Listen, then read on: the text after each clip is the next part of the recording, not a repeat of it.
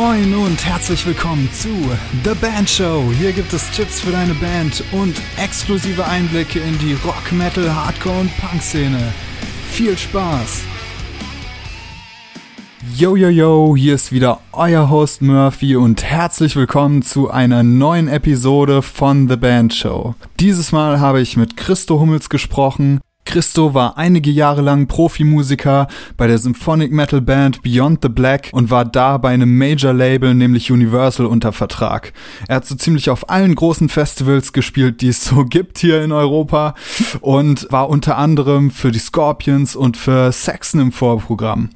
Und wir haben ganz lange, nämlich anderthalb Stunden darüber geredet, wie dieses Leben als, ja, kann man schon fast sagen, Rockstar denn aussieht. Und das ist auch der Grund, warum ich das ganze Gespräch in zwei Teile aufteilen musste. Das heißt, nächste Woche gibt's dann den zweiten Teil, aber jetzt wünsche ich euch erstmal viel Spaß mit dem ersten Teil des Gesprächs mit Christo. So, hallo Christo, schön, dass du hier bist. Yep, that's me. Hello.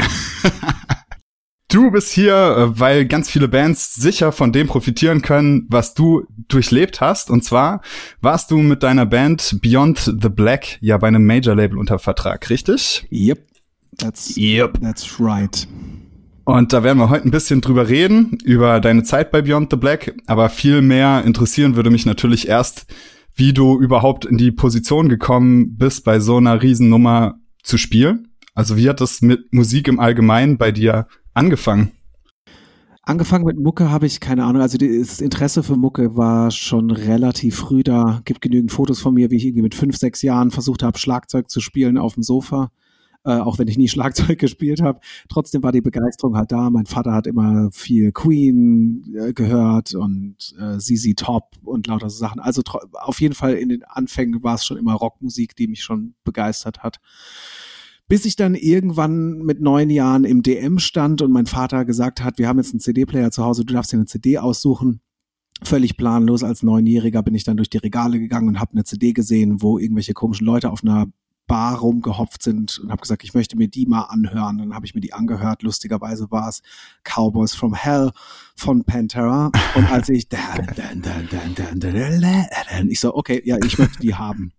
Und wenn ich, teilweise ist witzig, ist, wenn ich mir Musik anhöre, die ich jetzt geil finde, hört man das Riff eigentlich immer wieder im modernen Metal. Also lange Rede, kurzer Sinn, dann war es um mich geschehen, dann war es eigentlich mit neun oder zehn ging es in Richtung Metal. Und zu der Zeit habe ich noch Klavier gespielt. Ich habe jahrelang Klavier gespielt. Relativ erfolglos, weil ich die Musik, die mich begeistert hat, mit Klavier nicht wirklich in Verbindung bringen konnte. Ähm, und nachdem mein Vater sich zwei Jahre angeguckt hat, wie ich mit einem Bleistift als Zigarettenimitat äh, für Slash Zigarette äh, und irgendwie einem Plastikschwert vorm Spiegel stand, hat er dann beschlossen, mich zu fragen, ob ich nicht vielleicht lieber Gitarre spielen möchte.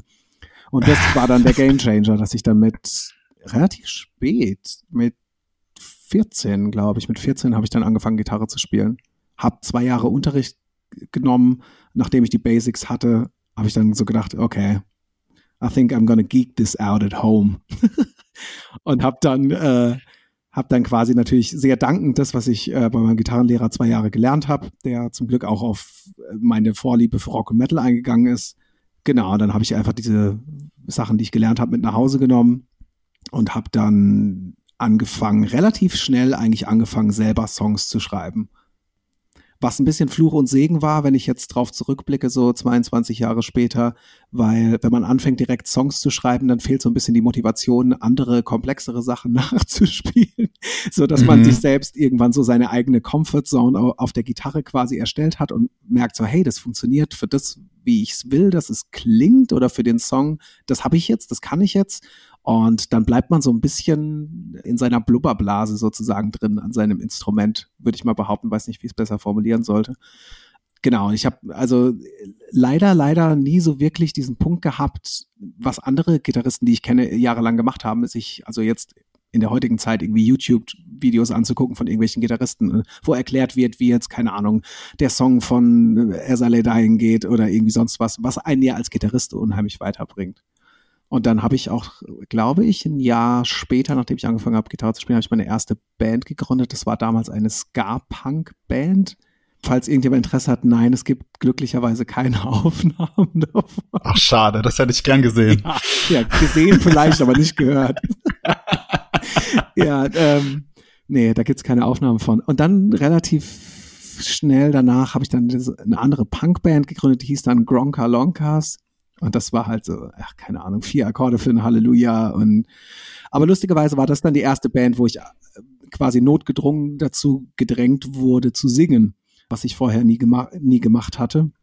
Ähm, und dann habe ich angefangen quasi zu singen. Das und das. Also so ähnlich wie bei James Hetfield, einer muss halt. Ja, also das, äh, ähnlich wie bei James Hetfield, es ist wahrscheinlich nur das einer muss halt, der Rest nicht. ähm, aber ja, nee, also es war tatsächlich so, dass es hieß so, ja, komm, Christo, äh, du quatscht eh immer so viel, warum willst du nicht einfach singen? Ich so, was? Nee, ich kann nicht singen und dann habe ich damit angefangen.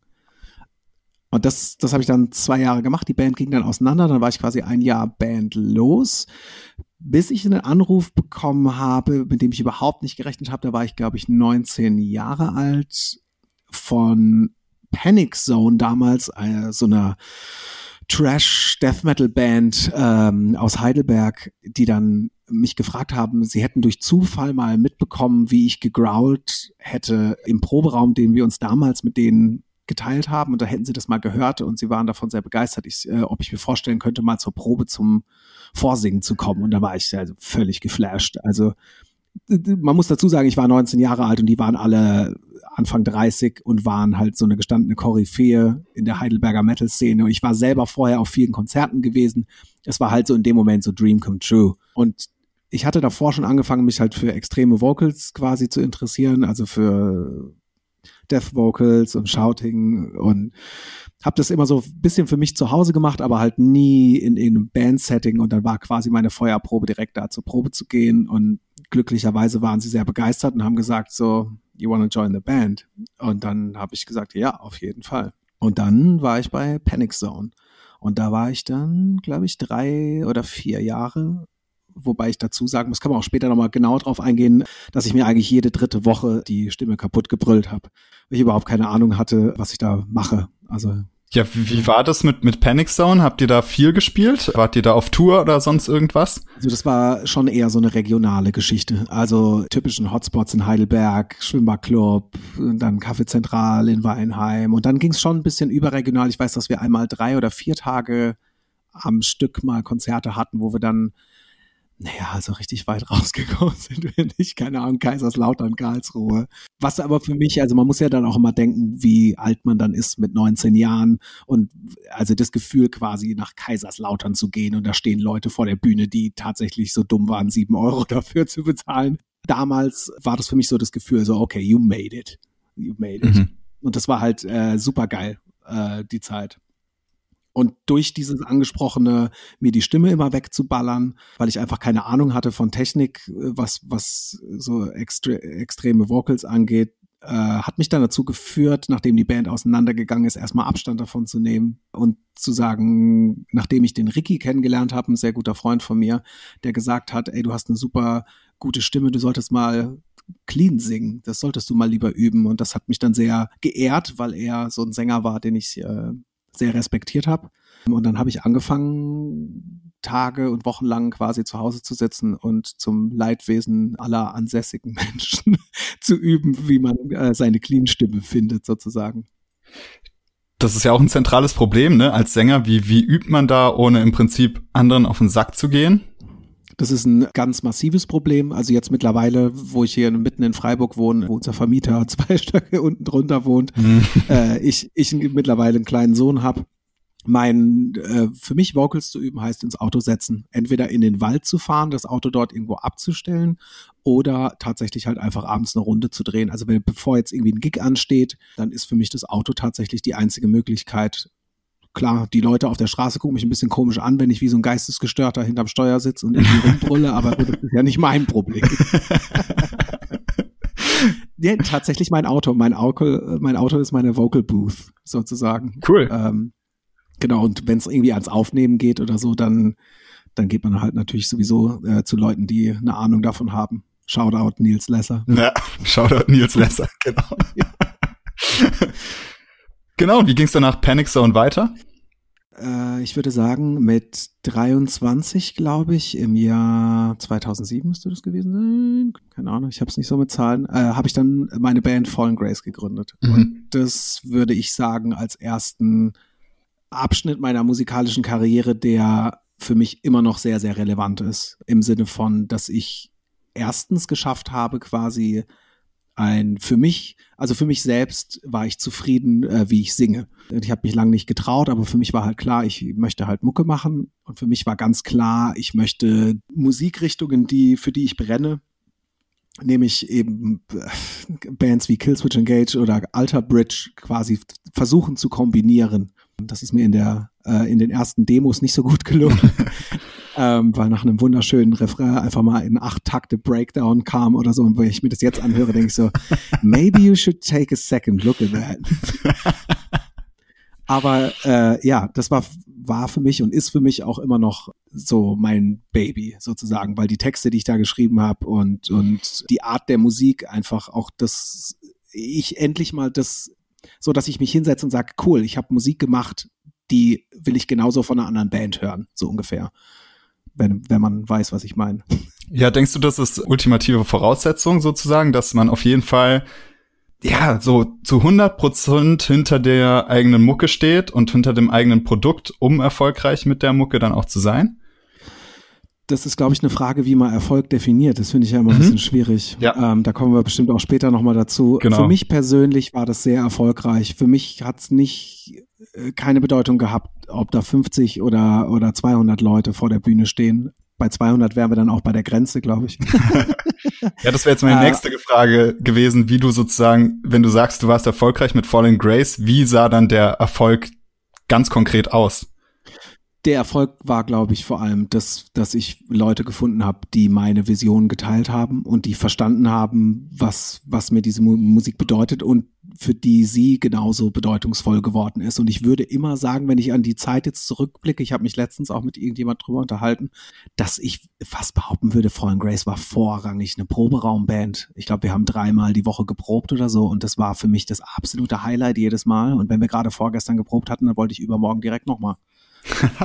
Geil. Einfach nur, um das Feeling zu haben mit den Jungs und, und, und, und auch so diese, so ein Momentum zu haben, dass du mit einem Riff in den Proberaum kommst und dass innerhalb von 20 Minuten teilweise ein Song entsteht, der natürlich dann noch gefeintuned wird.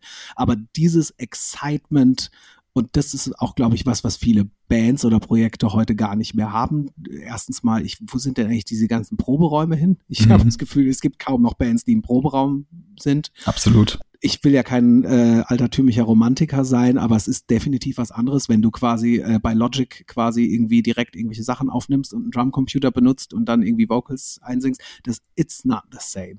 Es ist nicht das gleiche, wie wenn du im Proberaum bist, wo es nach Bier, Pisse und Kippen stinkt und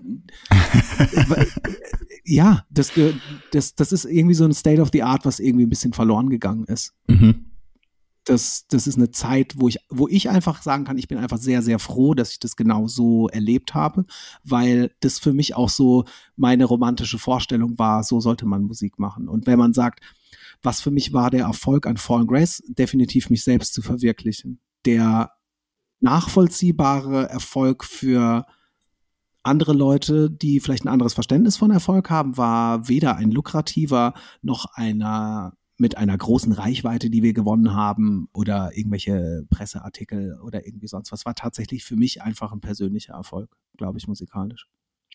Ja, ich, ich weiß noch, ich habe Fallen Grace das erste Mal gesehen und das war, glaube ich, schon einer der letzten Auftritte. Und zwar war das der Release zu eurer Platte, wie hieß die? Not All of Us Are Numb, ne? Ja, genau, ja. richtig, ja.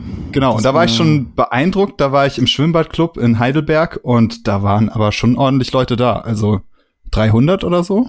Hm? Ja, das kann sein. Also ich meine, ich äh, vielleicht untertreibe ich auch. Ne, also wir hatten ja schon auch mal Shows, wo vielleicht mal irgendwie 300, 400 Leute da waren oder so. Aber auch vielleicht auch mit anderen Bands, dass sie deswegen, dass das deswegen irgendwie mehr Leute gezogen wurden. Aber ja, ich erinnere mich noch sehr gut an die Release Party und das war das war ziemlich cool, weil ich äh, morgens aufgestanden bin. Am Tag davor war der Rockclub ähm, und selbstverständlich habe ich nur meine Rockclub-Songs gesungen, habe dann zwei Fanta getrunken und bin dann um eins nach Hause gegangen. Na, probably not. ähm, das muss man vielleicht kurz erklären. Was ist denn der Rockclub? Ach so, ja, natürlich. Ja, der Rockclub ist das Baby von unserem sehr alt gewordenen Freundeskreis von damals ins Leben gerufen von Dennis und von Jay, der jetzt auch bei Cypcore spielt und ist quasi eine Rock- und Metal-Covershow, die dadurch entstanden ist, dass wir damals in Heidelberg die Schnauze voll hatten, dass wenn man auf irgendwelche Dorffeste geht und man sieht immer irgendwelche halbherzigen Coverbands, die irgendwie Brian Adams covern oder so und dann war besoffen so der Konsens so, ey, you know what? Wir machen eine Metal-Cover-Band und covern so Sachen wie Sepultura und fucking As I Lay Dying und so.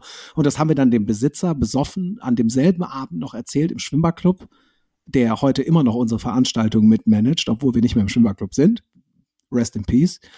13 Jahre später machen wir es immer noch. Und wie du ja auch weißt, also immer noch sehr, sehr gut besucht, dankbarerweise. Ich bin sehr froh, dass so viele coole Leute immer noch zu unserer Rockclub-Show kommen. Ja, also wahnsinnig geile Geschichte. Das gibt's ja jetzt schon länger als ein Jahrzehnt. Also wenn ihr irgendwie aus der Ecke kommt, Mannheim, Heidelberg oder auch, ähm, sagen wir mal, wie ich, Freiburg ist die Distanz auch noch machbar oder Frankfurt, dann äh, checkt das auf jeden Fall mal aus, The Rock Club. Ich äh, verlinke euch das auch in den Show Notes unten auf die Facebook-Seite vom Rock Club. Es lohnt sich auf jeden Fall. Da geht immer richtig die Sause.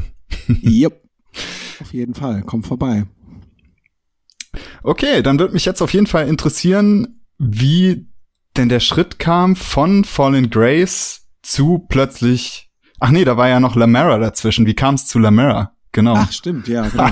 Lamera kam zustande. Die Geschichte ist relativ witzig, weil der Gitarrist von der vorher genannten äh, Death Metal Band Panic Zone irgendwann ein neues Projekt hatte und auf einem Festival, auf einem kleinen in, in der Nähe von Heidelberg gespielt hat und mich gefragt hat, der Sänger ist ausgestiegen, äh, also vier Tage davor, ob ich mir das anhören könnte und ob ich einspringen könnte. Ich so, ja, kann ich. Und dann habe ich natürlich, so wie ich halt bin, einen Tag vorher angefangen, die Songs anzuhören. Man muss dazu sagen, dass wir einen Gig mit Fallen Grace am Tag vorher hatten. Und ich habe, nachdem wir Soundcheck gemacht haben, mir zum ersten Mal die Songs angehört, die ich am nächsten Mittag um 15.30 Uhr auf diesem Festival spielen sollte. Man könnte sagen, ich brauche den Druck, um was zu tun. Nein, Quatsch. Aber äh, genau, und dann habe ich da gesungen und dann hat der Tom von Lamera mich da quasi screamen gehört und hat mich eine Woche später angerufen und hat mich gefragt, ob ich mir vorstellen könnte, dass er nur noch Gitarre spielt bei Lamera und ich der Sänger werde. Ich wusste mit der Aussage nichts anzufangen, weil ich kaum einen besseren Schauter aus der Region kannte als ihn. Deswegen habe ich das als dankend als Kompliment angenommen, habe den Sinn aber nicht verstanden. Glücklicherweise haben wir nach einem halben Jahr das Ganze revidiert und gesagt, ich spiele Gitarre und er screamt. Und ich bin quasi die äh, Background-Schrei-Schlampe, war ich dann auch. genau. Genau, das war, ich glaube, drei Jahre oder so war es bei einer. Und das höre ich mir auch immer noch gerne an. Und das war auch ziemlicher Kick-Ass-Metal, würde ich mal behaupten, den wir gemacht haben. Auch mhm. mit einer ziemlich energetischen Live-Show, so Leute wie mich und den Tom sollte man nicht zusammen auf die Bühne lassen. It's just gonna be chaos. ja, auf die energetische Live-Show kommen wir auf jeden Fall auch noch ähm, zu sprechen. Ja. Was mich aber jetzt auch noch interessieren würde, die ganze Zeit äh, klingt schon bei dir so ein bisschen durch, ähnliches Phänomen wie bei mir. Da sind wir irgendwie äh, ja Brüder im Geiste, was äh, das Phänomen Üben angeht. Ähm, ja. Einfach irgendwie, dass wir da beide, glaube ich, nicht so die Disziplin aufbringen, die eigentlich vielleicht erforderlich wäre. Und ich hatte das letztes Mal mit dem David von Story of Pride. genau. Und ich hatte es letztens mit dem äh, David von Swear Pride und in September davon, dass doch eigentlich gerade das essentiell ist und dass gerade die Arbeit, die man reinsteckt in die Musik, ja auch irgendwie definiert, was, was den Erfolg ausmacht. Wie kann man sich das jetzt erklären, dass du aber trotzdem ja, dich so hochgearbeitet hast, so ein bisschen. Und dann letztendlich bis hin zu Beyond the Black. That's a good question. I don't know.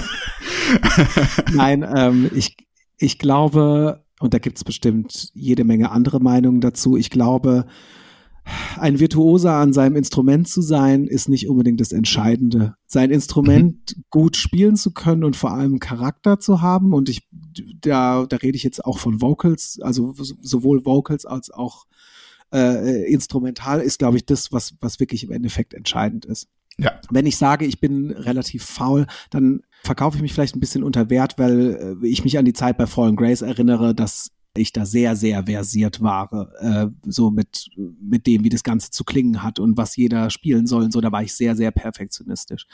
Allerdings ist das, ich, ich glaube, es ist immer eine Frage der Motivation, etwas Neues quasi zu lernen oder wofür man es lernt, sozusagen. Wenn ich nicht wirklich für etwas brenne, glaube ich, dann sehe ich auch nicht die Motivation dafür, das jetzt irgendwie voll in die Hand zu nehmen und irgendwie Vollgas zu geben. Also ich glaube, das ist so. Ich bin ein sehr, sehr gemütlicher Mensch, das stimmt auf jeden Fall.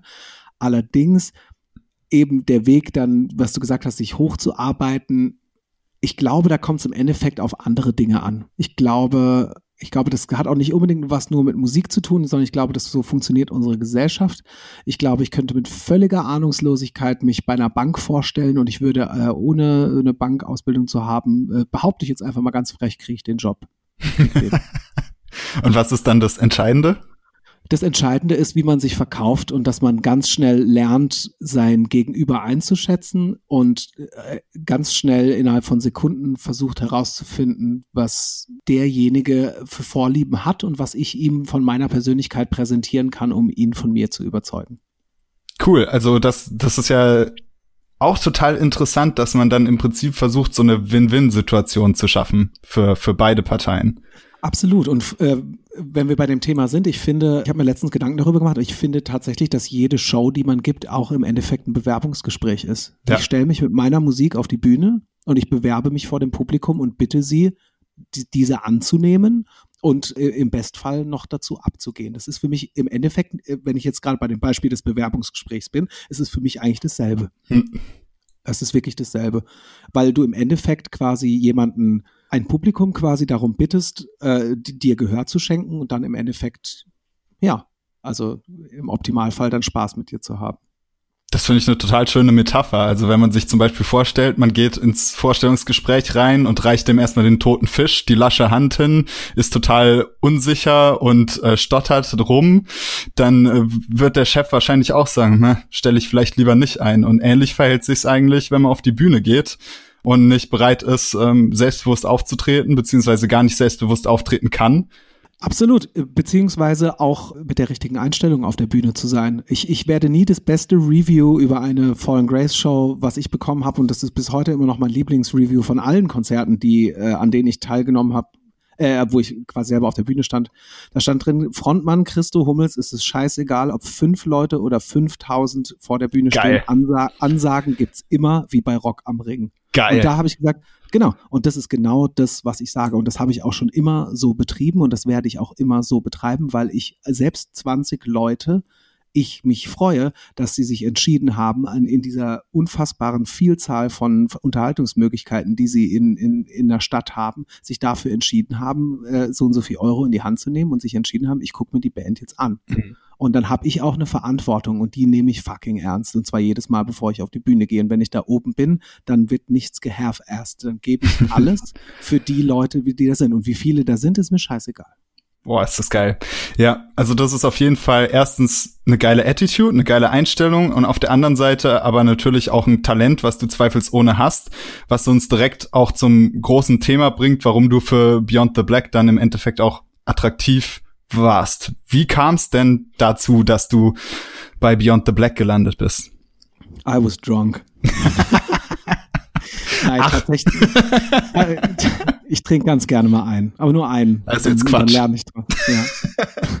ähm, nein, ich war tatsächlich, äh, ich erinnere mich noch genau an den Tag, ich war äh, tatsächlich feiern mit Jay und mit Dennis, also mit den zwei Jungs vom Rockclub und wir waren auch in Mannheim auf einem Konzert vom Lex Brown von seiner Band Hot Chick Banged, die äh, ist auch ein geiler Bandname. Ja, das ist das Beste aber der Lex ist eh der Beste. Genau, und dann der Nils äh, hatte noch nicht mal meine Telefonnummer zu der Zeit. Also wir kannten uns, aber also wir kannten uns nicht so gut, dass wir irgendwie ständig miteinander abgehangen sind.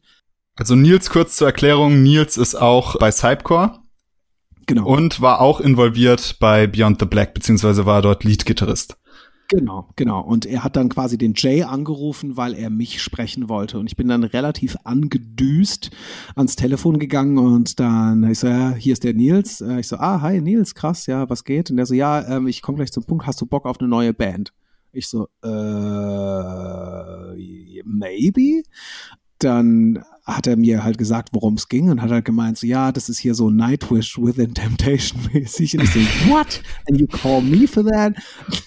naja, und dann hat er mir halt ein bisschen mehr erklärt, worum es eigentlich ging. Und dann habe ich gesagt, alles klar, okay, ich komme mal zur Probe. Und da hat sich dann relativ, relativ sehr schnell rausgestellt, dass die Geschichte so gelaufen ist, dass die Jenny, die Sängerin von Beyond the Black, gerade auf der Suche war nach einer Band und dass sie dann halt quasi den Hannes von Kiss in Dynamite äh, der zu der Zeit noch an der Popakademie als selber als Student war, gefragt hat, ob er, ob sie nicht ein paar Leute kennt, die Interesse hätten, in ihr Projekt Beyond the Black quasi einzusteigen. Und als es dann im Endeffekt darum ging, die Band eigentlich komplett war, war Jennys Wunsch, dass man noch einen zweiten Gitarristen findet, der auch schauten kann und der auf der Bühne vielleicht so ein bisschen Rabatz macht. Und dann bin ich auch sehr stolz, dass der Nils gesagt hat, da kenne ich aber einen.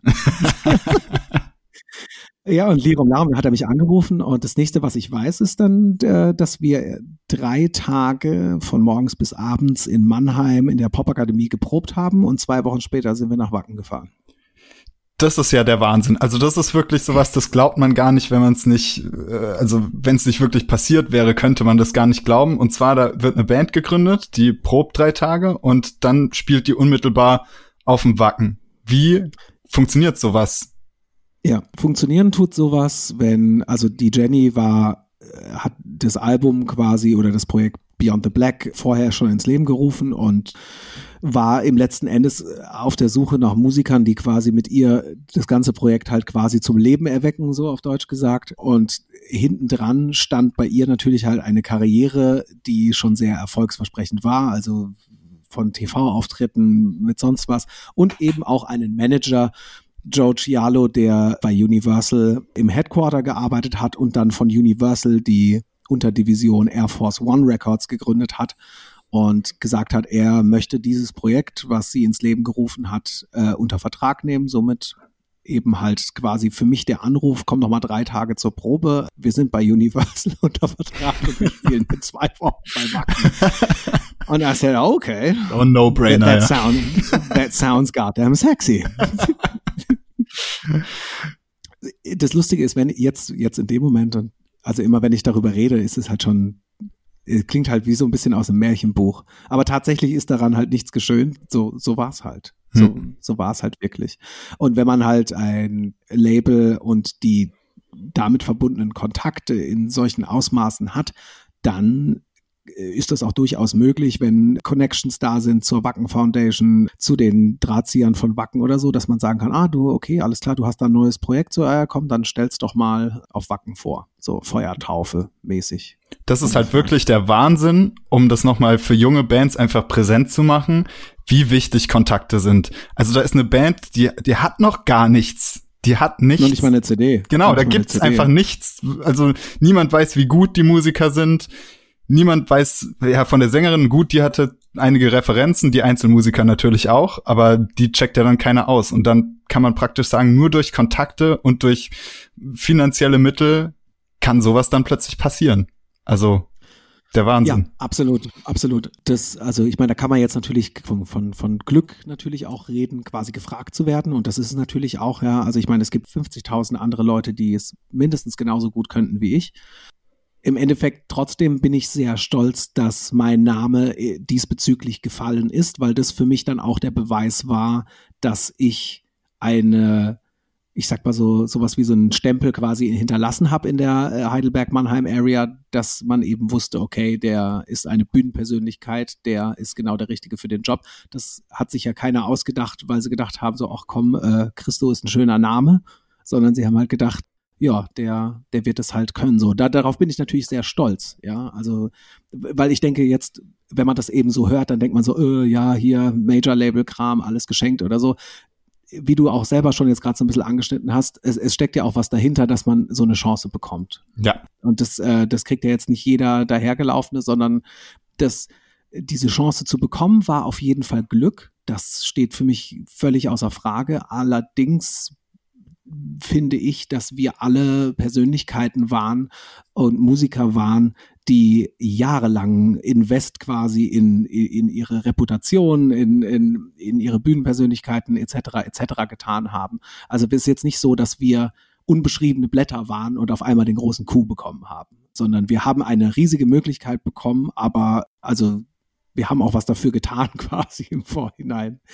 Trotzdem war es natürlich sehr glücklich, so eine Möglichkeit zu bekommen. Ja, das fasst ganz gut dieses Wechselspiel zwischen Glück und Arbeit zusammen. Also das Glück kann natürlich überhaupt erst kommen, wenn du dich vorher in eine gewisse Situation gebracht hast, dass, dass das überhaupt auftauchen kann. Wie du sagst, ja. diese Chance hätte dich nie ereilt, wenn du dich nicht vorher in die Position gebracht hättest. Absolut. Absolut. Ja, und also es ging halt auch alles irgendwie so rasend schnell und das ist, glaube ich, auch so ein Punkt, den man dazu auch noch erwähnen muss, wie schnell lebig das Music Business im Endeffekt eben auch ist.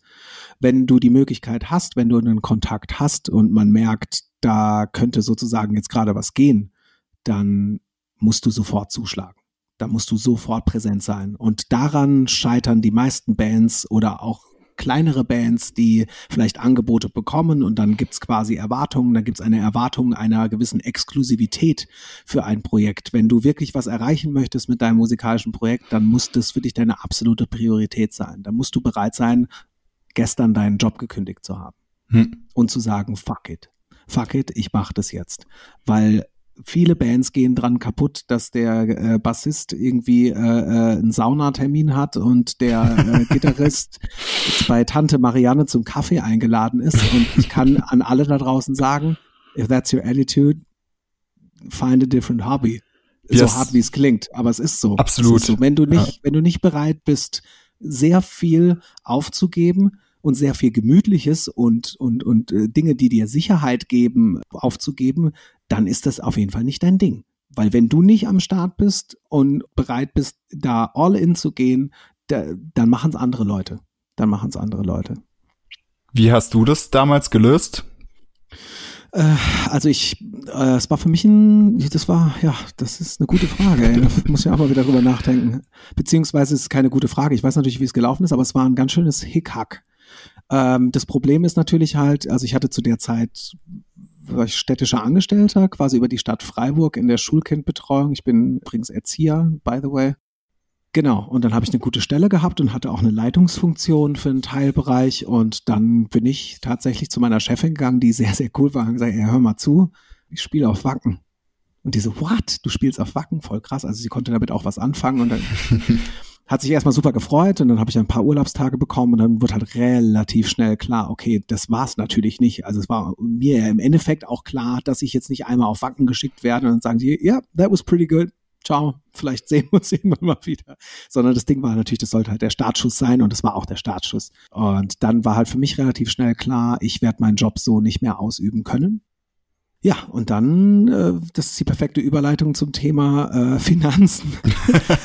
heißt, äh, ja, also ich habe meinen Job dann quasi auf Honorarbasis runtergefahren. Also ich hatte quasi im Endeffekt sowas wie so einen glorifizierten 450-Euro-Job mit der Möglichkeit, im Übungsleiter-Freibetrag noch 200 Euro im Monat dazu zu verdienen, so dass die 650 Euro, die ich dann hatte, ich bin jetzt einfach mal ganz ehrlich, ich rede direkt über Zahlen, ich glaube, das ist das authentisch. Das ist super geil, dass du das machst. Danke dafür auf jeden Fall dass ich 650 Euro quasi von der Arbeit bekommen habe und der Rest musste mir die Band geben.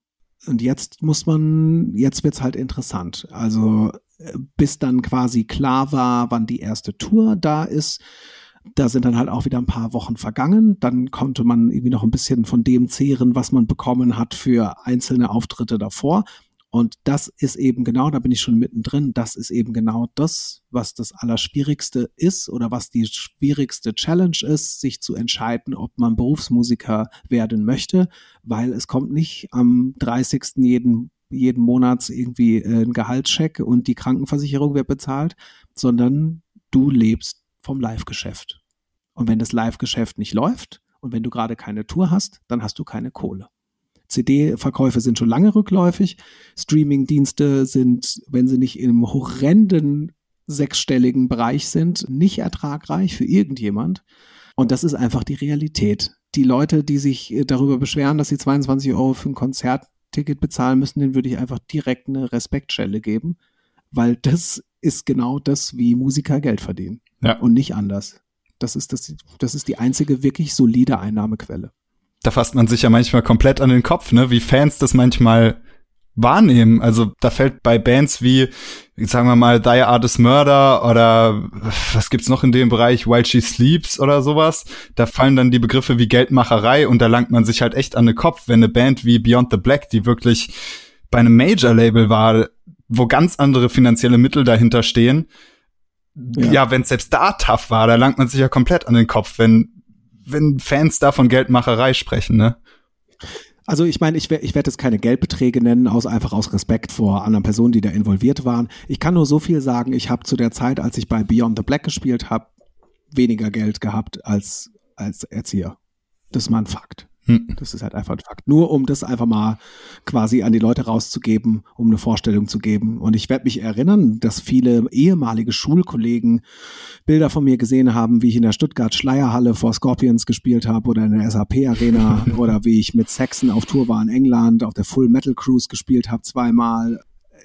Name it, vor Korn gespielt haben, so, und die mich dann gefragt haben, so, wow, krass, ey, hast du dir schon einen Ferrari gekauft? Und meine Antwort war, nah, I don't know how to pay my rent. und so, so ist es. Das ist der so Wahnsinn, halt. ja.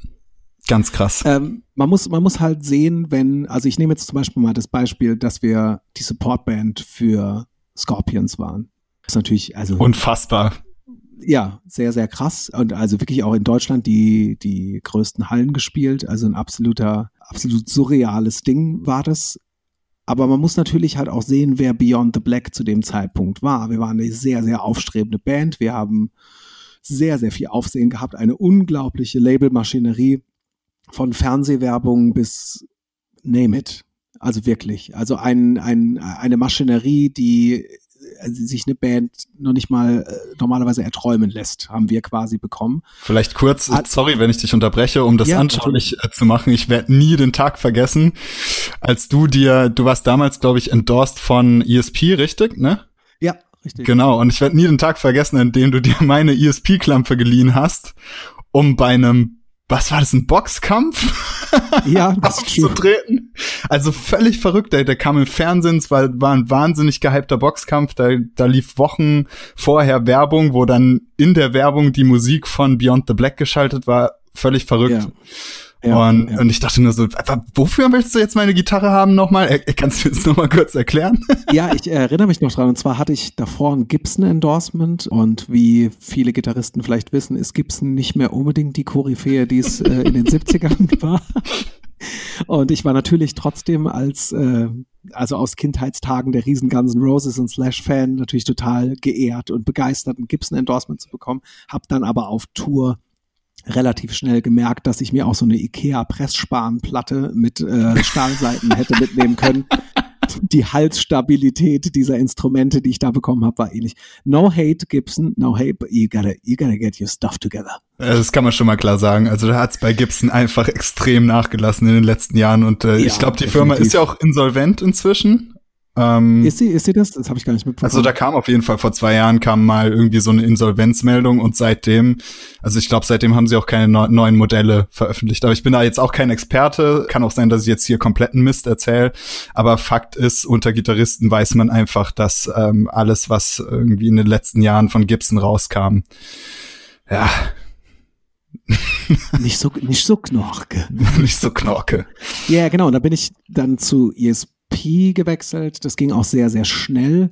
Der Übergang äh, dankenderweise an den äh, Stiefpapa vom Nils, der das dann ganz schnell für mich klar gemacht hat, der äh, Connections zu ESP hatte und mich dann äh, mir ganz schnell einen Kontakt hergestellt hat. Und dann hieß es, ja, wir schicken dir zwei Klampfen zu. Das war aber, ich glaube, eine Woche vor der Scorpions Tour oder so. Äh, Quatsch, nee, eine, nicht Scorpions, so eine Woche vor diesem Boxkampf war das.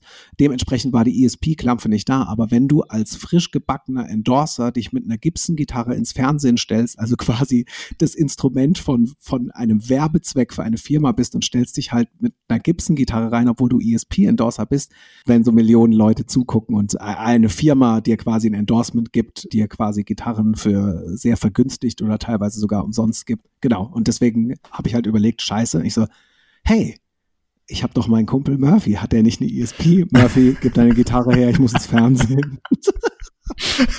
That's exactly how it went. Oh, da treffen wir aber, glaube ich, auch einen sensiblen Punkt, den ich doch sehr gerne anspielen, äh, ansp anspielen ist schon der falsche Begriff, ansprechen würde, nämlich äh, Fernsehen. wissen wir ja alle, äh, so unbedingt live gespielt wird er ja nicht, ne? Nee, nicht nur unbedingt, äh, sondern Vollplayback. Ja. Vollplayback. Wobei wir auch sagen müssen, dass äh, speziell Nils und ich sehr viel Spaß dabei hatten, wenn man überlegt, dass irgendwie die Stimmung bei Beyond the Black eigentlich Standard B war, haben wir unsere Gitarren, glaube ich, also mindestens auf Drop F gestimmt, weil es ja eh Playback war, hatten unsere Amps ja aber trotzdem an und haben halt eine fürchterliches Kauderwelsch im Hintergrund gespielt, haben halt selber sehr viel Spaß gehabt und gehört hat es natürlich niemand. Aber ja, also diese Fernsehauftritte sind eine sehr, sehr bizarre Geschichte. Auch aus der Zeit mit Beyond the Black my least favorite thing. Mhm. Also sehr, sehr überschätzt. Also es hat mit dir als Musiker eigentlich nicht wirklich was zu tun. Äh, da geht's tatsächlich wirklich nur um Promotion, Werbung, um Versprechen, die eingehalten werden müssen aus bestehenden Kontakten, dieses Projekt zu fördern, weil Dings und Bums ja mal was anderes gibt. Also so läuft das. Hm. Also es, äh, da, es geht ganz, ganz viel um Gefallen im Music Business. Es geht um Kontakte, es geht um wer kennt wen, es geht um wer hat was am Start und es geht darum, hey, ich habe noch einen gut bei dem. Ich glaube, bei dem können wir irgendwie bei Sat 1 mal wieder im Boxkampf auftreten, so ungefähr. Krass. Also ich, ich selbst bin natürlich nie in, komplett in dieser Materie gewesen. Ich war ja sozusagen das letzte Stück der Nahrungskette als Musiker, der auf der Bühne steht. Aber es sind, also ohne, ohne irgendwie irgendjemand zu, es sind sehr, sehr dubiose Geschichten, die da ablaufen. Und es geht ganz, ganz viel um Geld, auch im Metal. Mhm. Da geht es um sehr, sehr viel Geld. Wenn man sich, wenn man sich einfach nur vorstellt, dass Festivals wie Wacken oder so innerhalb von 48 Stunden ausverkauft sind, das sind verfickte 80.000 Tickets. Ja.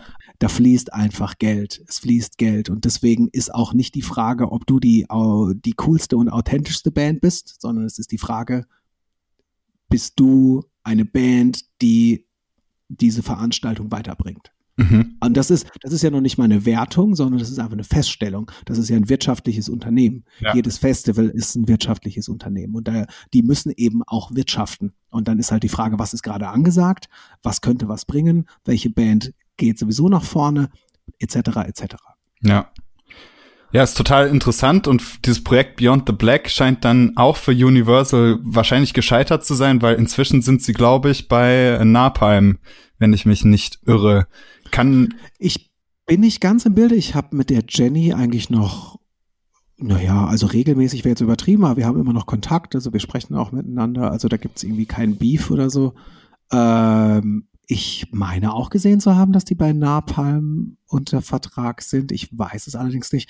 Allerdings habe ich auch nie irgendwie ein Statement gehört, dass es einen Bruch zu Universal gab. Allerdings ist das, glaube ich, auch nicht was irgendwie, was man dann wahrscheinlich gleich breitritt, sozusagen. Ich, ja. ich bin da zu wenig im Bilde. Das wäre jetzt alles nur Spekulatius, was ich sagen würde. Ich habe keine Ahnung. ja, genau. Spekulieren braucht man ja nicht. Kommen wir mal zurück zu diesen unglaublichen Fakten. Also der Boxkampf ist eine Geschichte. Dann willst du vielleicht kurz von diesem ersten Musikvideodreh erzählen, den ihr da hattet. Du meinst, wo wir allesamt mit Crew nach Südafrika geflogen sind? Ja, genau, diese Geschichte, ja. um ein Video zu drehen. Ja. ja. Das war schon krass. Also man muss dazu sagen, wir waren davor zweieinhalb Wochen mit Saxon auf Tour in England. Das war die erste Tour, die wir gespielt haben als Support für Saxon, was mega geil war super, super geile Location. Falls ihr mal in England seid und es ist ein Konzert, also irgendwann nach Corona wird es auch wieder Konzerte geben. Calm down, people. It will happen. Ja. Ähm, Shepherd's Bush Empire, geilste Indoor-Show, die ich jemals gespielt habe. Das ist die geilste Location ever. Also so ein altes Amphitheater in, in einem Gebäude ab, abgefahren absolut abgefahren. Genau, und dann haben wir zweieinhalb Wochen mal wieder auf Tour und der Plan war, dass wir direkt danach nach Südafrika fliegen, um unser Video zu drehen. Ja, genau.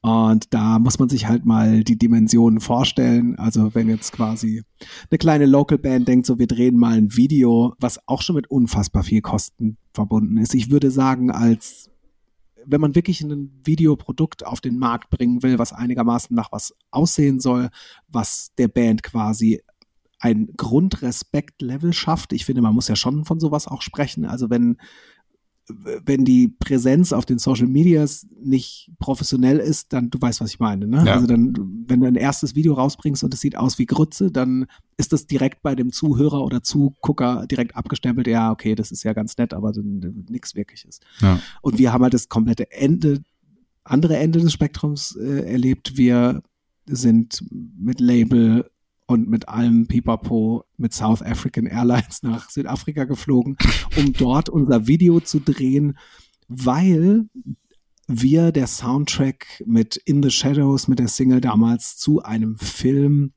waren, der in Südafrika gedreht wurde. Also war es dann so, wie man es uns erklärt hat. Ja, deswegen ist ja ganz klar, dass wir jetzt auch nach Südafrika fliegen, um das Video dort zu drehen. So, ach so, ich habe die ganze Zeit gelacht, als sie es mir gesagt haben. So, ja klar, das macht Sinn, das macht Sinn, das muss man machen. Ähm, Im Endeffekt keine Ahnung, saß ich mit dem Tobi, mit dem Drummer von Beyond the Black, saßen wir im Flugzeug und haben uns, keine Ahnung, wie viele Flaschen Rotwein reingebügelt und konnten unser Glück nicht fassen, dass wir jetzt tatsächlich auf dem Weg nach Südafrika sind, um ein Video zu drehen. Ja. Ich habe keine Ahnung, wie viel das gekostet hat, aber mit Sicherheit mehr Geld, als ich in 20 Jahren verdiene. ähm, ja, ist schon krass gewesen, ja. ja. Das war schon heftig. Ja, Wahnsinn. Genau, also Scorpions Support, Saxon Support, alle nennenswerten Sommerfestivals gespielt, kann man eigentlich schon so sagen. Das klingt ja alles super cool. Aber es gibt natürlich auch so eine Art Schattenseite, wenn man es jetzt dramatisch ausdrücken will. Was ging dir in dieser Zeit auf den Zeiger? Ich äh, schilder mal ganz kurz ein Erlebnis vom, ähm, wie hieß das Festival in Österreich, das große nochmal? Wie heißt es? Nova Rock. Genau, Nova Rock. Wir haben auf dem Nova Rock Festival gespielt. Unsere Setzeit war, glaube ich, irgendwas 13.30 Uhr oder 14 Uhr, die erste oder zweite Band. Und was ich da mitbekommen habe, ist eine ungeschriebene Hierarchie zwischen Bands, die früher im Billing stehen und die Bands, die eher so Richtung Headliner gegen Abend gehen. Ich habe selten in meinem Leben sowas Respektloses gesehen. Also um zu sagen, worum es ging. Ähm, jeder kennt das, wenn du auf eine Bühne gehst, dann, äh, also eine Bühne mit solchen Ausmaßen, das war die Mainstage vom Nova Rock, also riesengroße Bühne. Selbstverständlich wollen wir damit Wireless spielen, weil du ja nicht in der einen Ecke von dieser gefühlten 5000 Kilometer Bühne stehen willst und mit deinem 5 Meter Kabel an deinem Amp zu kleben, sondern du willst natürlich auch ein paar Laufwege sozusagen zurücklegen. Dementsprechend haben wir unsere Sender angemacht und meine Senderanlage und auch die Senderanlage von Erwin, von unserem Bassisten, hat einfach nicht funktioniert. Unser Backliner, der Ingo, übrigens Shoutout Ingo, bester Backliner, wenn ihr jemals einen Backliner haben wollt, ist der allerbeste, schönste Frisur, geilster Typ, boom. ähm, ist vollkommen verzweifelt rumgerannt und hat versucht, das Problem zu lösen.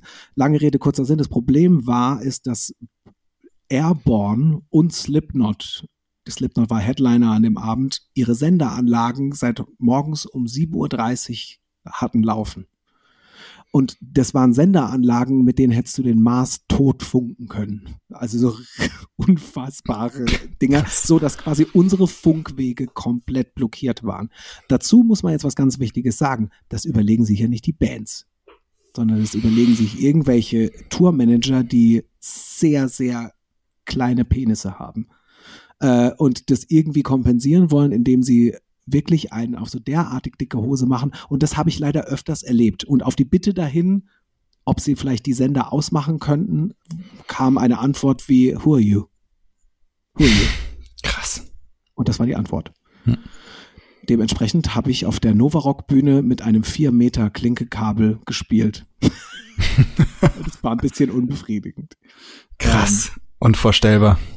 Genau, und das, das sind eben einfach so Sachen, die man mitbekommt, dass eben auch dieses der Veranstaltungsbereich, also wirklich auch teilweise so ein Haifischbecken ist. Da gibt es ganz viele Leute, die sich ganz, ganz, ganz fürchterlich wichtig nehmen. Und ja, also selbst du als Musiker, wenn du jetzt gerade nicht irgendwie, ja eben, wenn du halt nicht bei Slipknot spielst oder bei irgendeiner anderen Riesenband, dann bist du halt ein Nichts, dann bist du ein Niemand, dann bist du irgendwie ein ganz kleines Bausteinchen in einem funktionierenden System, aber du hast halt null zu melden. Hm. Auch gar nichts. Ja. Und das, das ist schon was, was ich mir anders vorgestellt habe. Ich habe mir um Gottes Willen nicht vorgestellt, dass ich behandelt werde wie ein Rockstar oder irgendwie sonst was. Aber ich wollte ja einfach nur meinen Sender spielen. Ja. Das war das Einzige, was ich wollte. Verrückt. Ich wollte niemandem was Böses tun. Ich wollte einfach nur Wireless spielen. Und man hat mir quasi bewusst den Zugang dazu abgekapselt sozusagen. Und das fand ich schon, das fand ich schon erschreckend. Das fand ich schon ein bisschen erschreckend. Ja, also da auch noch mal vielleicht, wenn man das ummünzen will in einen Tipp, den man wieder an, an Bands rausgeben kann, ist, ich habe ja schon von ganz vielen gehört, die länger in dem Musikbusiness sind, dass eigentlich nirgendwo so viel verhaltensgestörte Scheiße abgeht wie im Musikbiss. Also wirklich, dass Menschen unter aller Sau miteinander umgehen. You talking about me? Nee, natürlich nicht.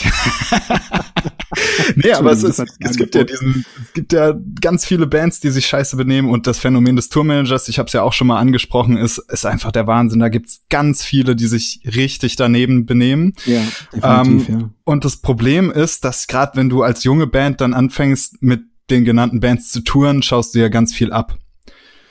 Und dann fängt man vielleicht unbewusst an, gewisse Ver Verhaltensweisen zu adaptieren, weil man denkt, ja, so Das machen gehört- das die Stars. das gehört- ja, ja, so macht, ja. so ist man offensichtlich erfolgreich, also fange ich das jetzt auch an zu machen. Und es gibt nichts Schlimmeres, was du als junge Band machen kannst, wenn du gleich von Anfang an, ohne wahnsinnig Reputation zu haben, so Absolut, auftrittst. ja. Das ist das. Schlimmste, was du deiner Band antun kannst. Wenn du dich verhältst wie ein Arschloch, das kommt 20-fach auf dich zurück.